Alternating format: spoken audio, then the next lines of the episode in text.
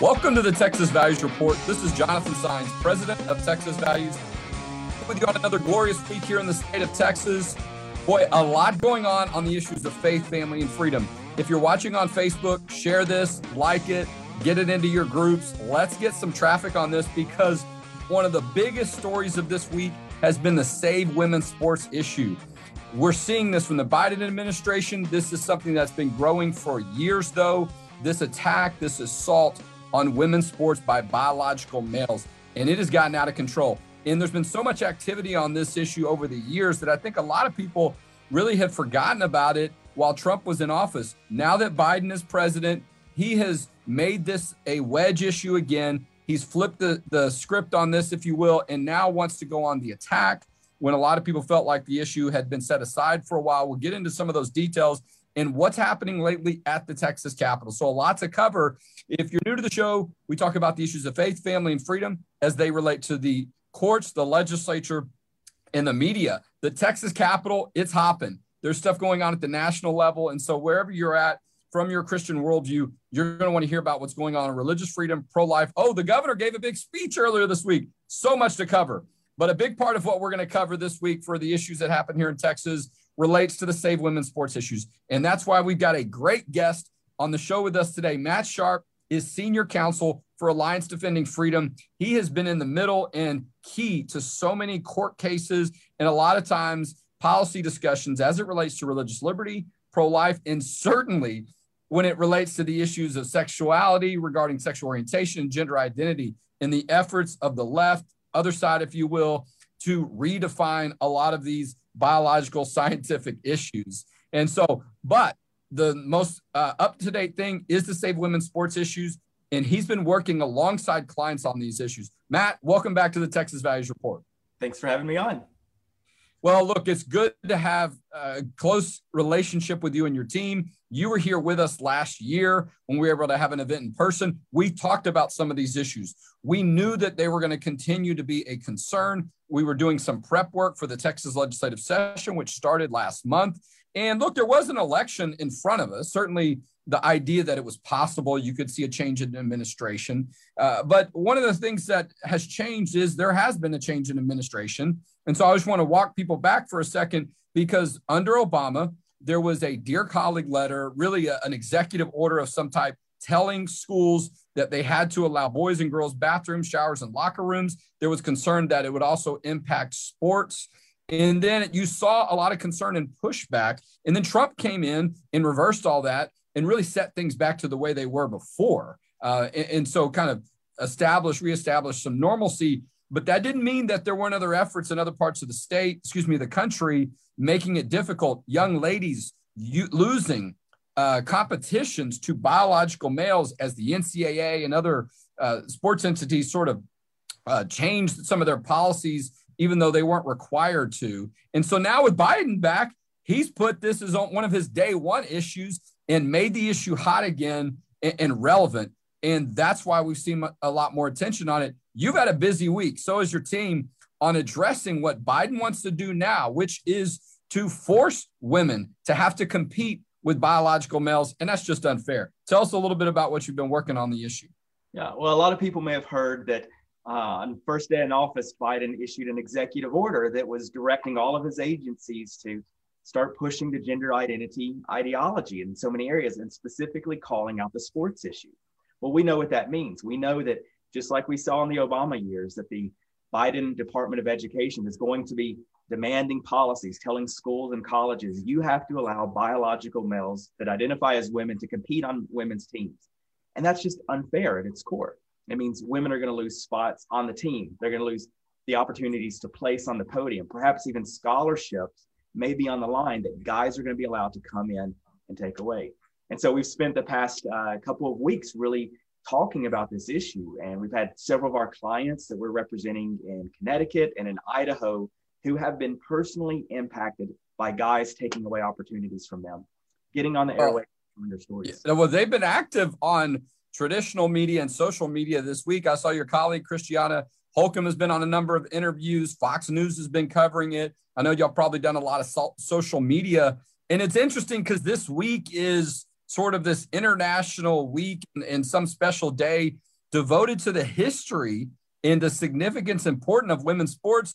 And you got this viral video out there, okay, that uh, Cabot Phillips, I think is the guy's name, and I forget, uh, Daily Caller or Daily Wire, who he works for, this video of this, I mean, it, it certainly appears, this very large biological guy that is racing in a women's sports track uh, event and just blowing everyone away, not to mention looking quite much larger than the rest of the athletes, the women athletes. The, the video went viral. Nikki Haley retweeted it. I mean, there's been a lot of concern. So the question really, I think, in a lot of people's mind is, wait a minute, uh, how can we celebrate women's sports while ignoring these, you know, almost efforts to take over and displace and set women back decades? Yeah. That's when you talk to some of these girls that have been impacted, and they, they describe the years and that they spent waking up early, honing their, their, their God-given talents. And then they walk up to the start line and they look over and there's a six foot tall guy being allowed to compete and to take away those opportunities and just blowing them away in these sports. That's not fair. That's not a level playing field for our girls. And I think that's why that's captured so much of the nation's attention, because they know this is not right. They know this undermines the hard-fought gains that women have made on sports and so many other things. And I think it's why we also see this is a real bipartisan issue. Some of the yeah. best spokespersons have been groups like Women's Liberation Front, which is a self-described radical feminist group, but they recognize here's another time when guys are taking away opportunities that women have fought hard for and to, to get those benefits that come from competing in sports. Well, and look, you know, we've seen uh, a lot of activity on this issue last week, as we've described, but it's been going on for a while. And, you know, it's and it's interesting, too, because I have seen some discomfort or, you know, uh, lack of willingness by a lot of folks that maybe are typically in the L G B T movement to want to get involved in this. And many of them that have cried foul. You've got Martina Navratilova, one of the most accomplished, if not the accomplished women's tennis player, maybe next to Serena Williams, but she was one of the early athletes who fought for this type of equality about having close or an equal amount of pay for women's sports, and particularly in tennis and other uh, venues. She's for quite a while been speaking out, expressing her concern with the, the transgender movement or moment, as our friend Ryan Anderson calls these biological males that are competing in women's sports, and they're taking away spots. They're winning championships. And the argument we heard for many years from the L G B T groups and others on sexual orientation, gender identity is, you know, we just want to be left alone. Just let our, let us live our lives. This doesn't affect you. Well, this case is different, because when you're a competitive athlete and you're running and somebody is ten, fifteen, twenty feet in front of you, it's now affecting you, your ability to have a scholarship, have a place on the team, and a place on the podium. And so I think that's one reason why now, you know, you in this situation, it is impacting other people's lives, and people see that and think it's not right. Yeah. The Connecticut example is a, is a great show of what this does. So two biological males were allowed to compete in high school track and field. And within just a couple seasons, these two guys dominated the field. Over fifteen championships that they took, sixteen records that they crushed that uh, previously belonged to, to girls, and over eighty times where a girl lost the chance to advance to a higher level of competition or lost a spot on a podium or other accolade because of these two guys. It just shows you don't need a, a, a ton of men to destroy women's sports. It just takes one or two in a state, in a region, and women are now losing out on all those opportunities. And I think we can all relate to that. We can all picture maybe our daughter or granddaughter who's worked so hard and finding themselves having no chance of getting these accolades, of these opportunities, because a male or one of his buddies identifies as a female and starts taking these opportunities away in sports. Well, look, I mean, and there's a lot of stories like this. There aren't just a few, right? I mean, you mentioned the, the number eighty. I mean, there's a lot of activity out there on these different issues. And, you know, look, I mean, uh, I know you've got a great website. Is it alliance defends dot org, A D F legal dot org? Y'all got a few yeah. different ones.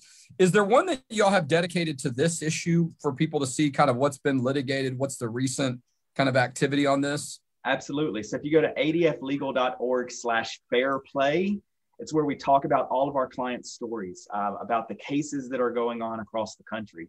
And you can hear these girls in their own words tell how demoralizing it was to walk up to the starting line and know that you have no chance of winning that day. Um, you can also track the lawsuits that are going on. And so we've got them in Connecticut and Idaho. We are standing for fair and level playing field for women in sports across the country. And as you mentioned, there are going to be more coming down the road uh, with the Biden administration as they're pushing this out. There's going to be other states that are fighting back.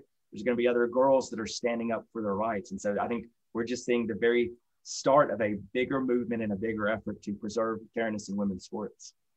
Well, I'm going to see if I can get on my screen, on my share screen, for those of uh, of our friends that are watching on social media.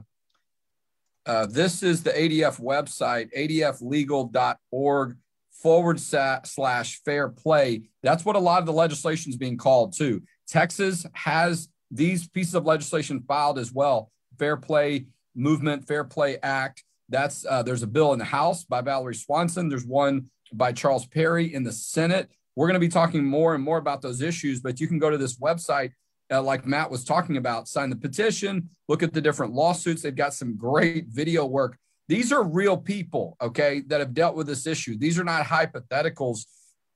And so, and, and some of these people that have been speaking um, on these issues, it's been happening to them uh, for years. Many of them have lost opportunities they cannot regain.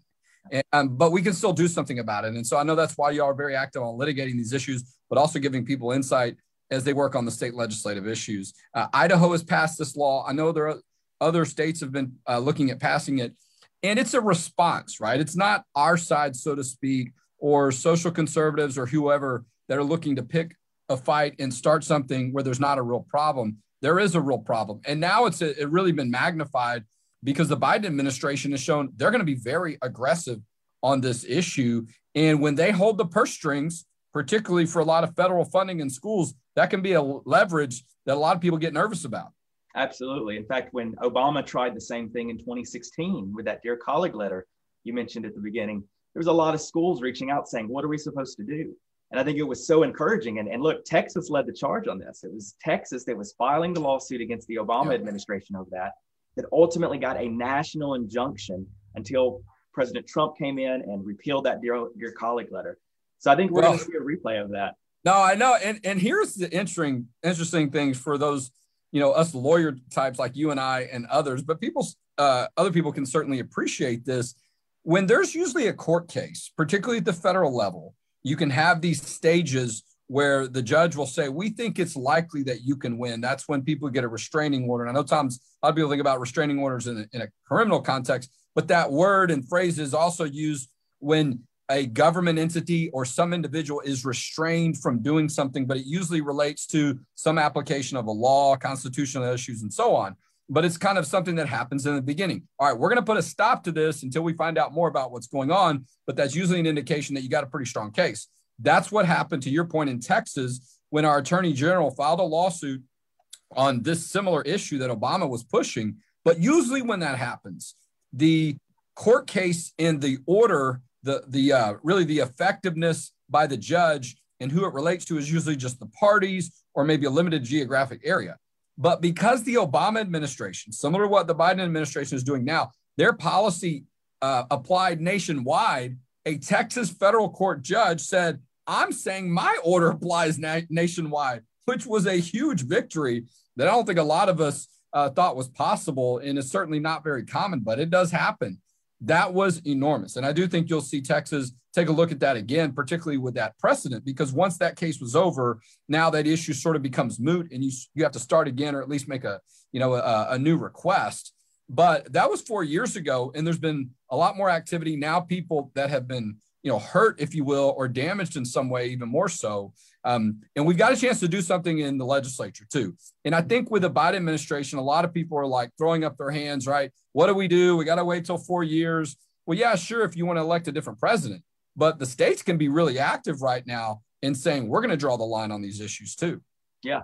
And look, if Texas passes a, a Save Women's Sports bill, that's actually going to help those legal challenges down the road. Because if Texas says, look, we've decided for girls in our state, we want them to have a fair level playing field.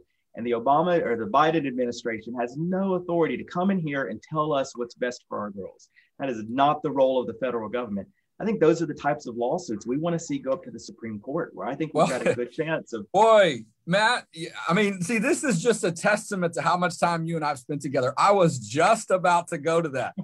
you think about the Supreme Court? Uh, appreciate you so much for the work that you guys do. It's a relevant thought, though, right? I mean, what, I mean, you have to imagine the Supreme Court, and, and they've touched on this here and there. There's been a couple of intermediate issues that snuck their way up. I know Obama was on the, the opposite side of this issue, and there was a case that was making its way up there or bouncing around, and then Trump got involved and, and swapped sides. So a very real possibility that we could see this teed up for the Supreme Court. That's right. And we can't forget, even at the, the Bostock decision, the one dealing with sexual orientation, gender identity, employment, that didn't go our way. But even in that, the court there was clear to point out, look, there are different concerns when we're talking about gender identity in women's sports, because there are safety and equality and fairness concerns that apply there. And so I think even the court is very concerned about overreach on this issue, and ultimately efforts by Biden to erase women's opportunities, to erase women's gains, ultimately to erase women from the sport field themselves.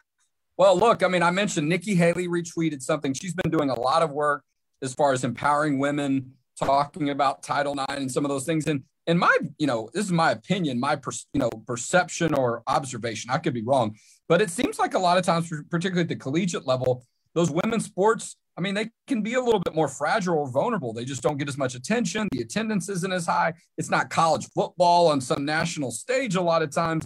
And so I imagine, you know, they're very sensitive to any attacks on them being able to, to continue to secure spots and to continue to have some real strength and opportunities for young women. And so it, these, this is kind of another attack, something, another issue they've got to deal with, particularly in a year we just finished, where a lot of sports weren't even played. The question from day to day or week to week was, are we going to play, right?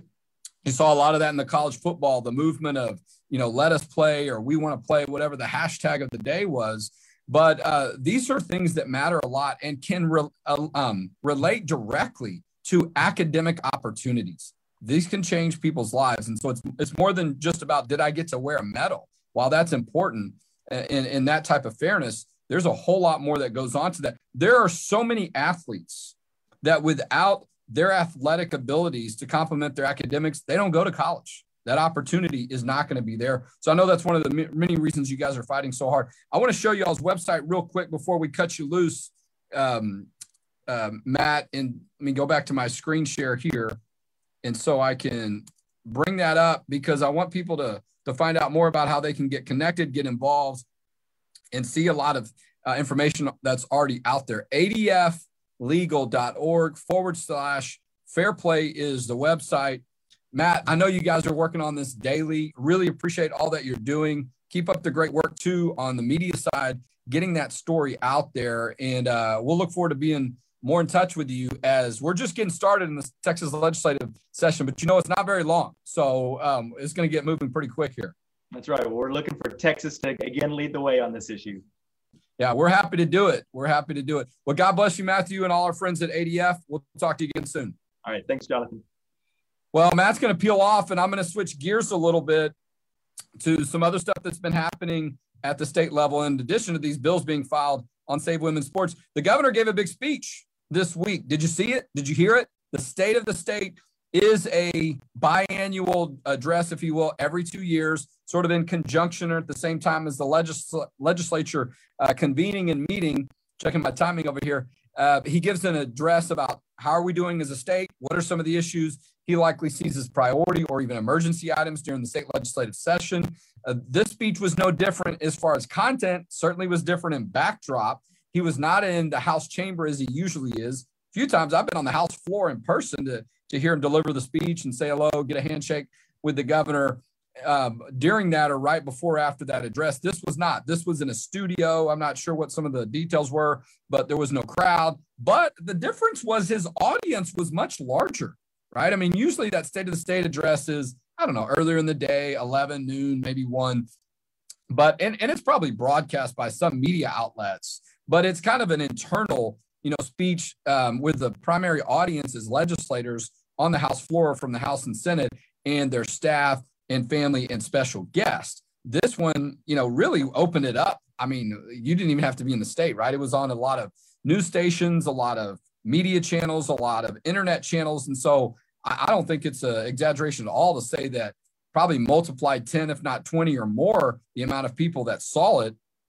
um, compared to the usual address. And so it is what it is. But I tell you what was very encouraging. He didn't talk about women's sports issues, but he certainly talked about religious liberty and about the pro-life issues, which are a big part of what we do. There's uh, great pieces of legislation already out there. Y'all heard us talk about it.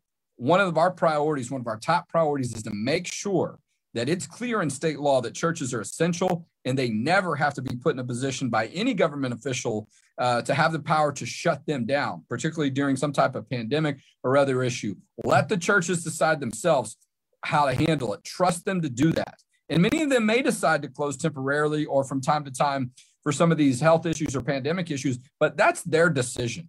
Okay, that's not the government's role, because churches are essential. And we don't have to have a state law uh, to to state that. That's already the case. We want the state law just to match up with what already is, because we know if it's not in state law, there's going to be people that are going to try to find reasons to say, oh, well, it's not very clear in statute, or the language isn't specifically this way, so maybe there's this exception, because, you know, we've never had a pandemic before. When the Constitution was written in, um, you know, the eighteen hundreds for the state of Texas, well, they didn't know that there was going to be a pandemic. So this is different, you know, and so uh, that is why we need to have something in the Constitution, and we need to have something in state law. And look, I know sometimes people will say, well, the U S Constitution, First Amendment already says we have a religious freedom, or so does the state constitution, and or we shouldn't have anything in law that relates to churches, because then that opens up to be, you know, somehow the government to have some control or regulation. Look, I just want to make sure you're aware. Those type of laws already exist, okay? And I can help show you that, but they're all over the place in our state statutes, whether you want them to be or not. I mean, there's a definition about what religious organization is. There are limitations to certain things churches can do, what type of property they can have. And I may not agree with all those, but that trend in that uh, type of existence, that's already started.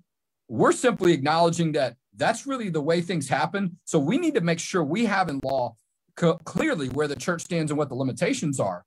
Uh, and for us to kind of have the argument of, well, we don't want any of this kind of stuff so the church can remain independent, that's just not the reality. You know, I heard some of those arguments on the marriage amendment. Well, we shouldn't just, we should just not even uh, legislate issues on marriage and keep the uh, government completely out of it, and the churches can do what they want.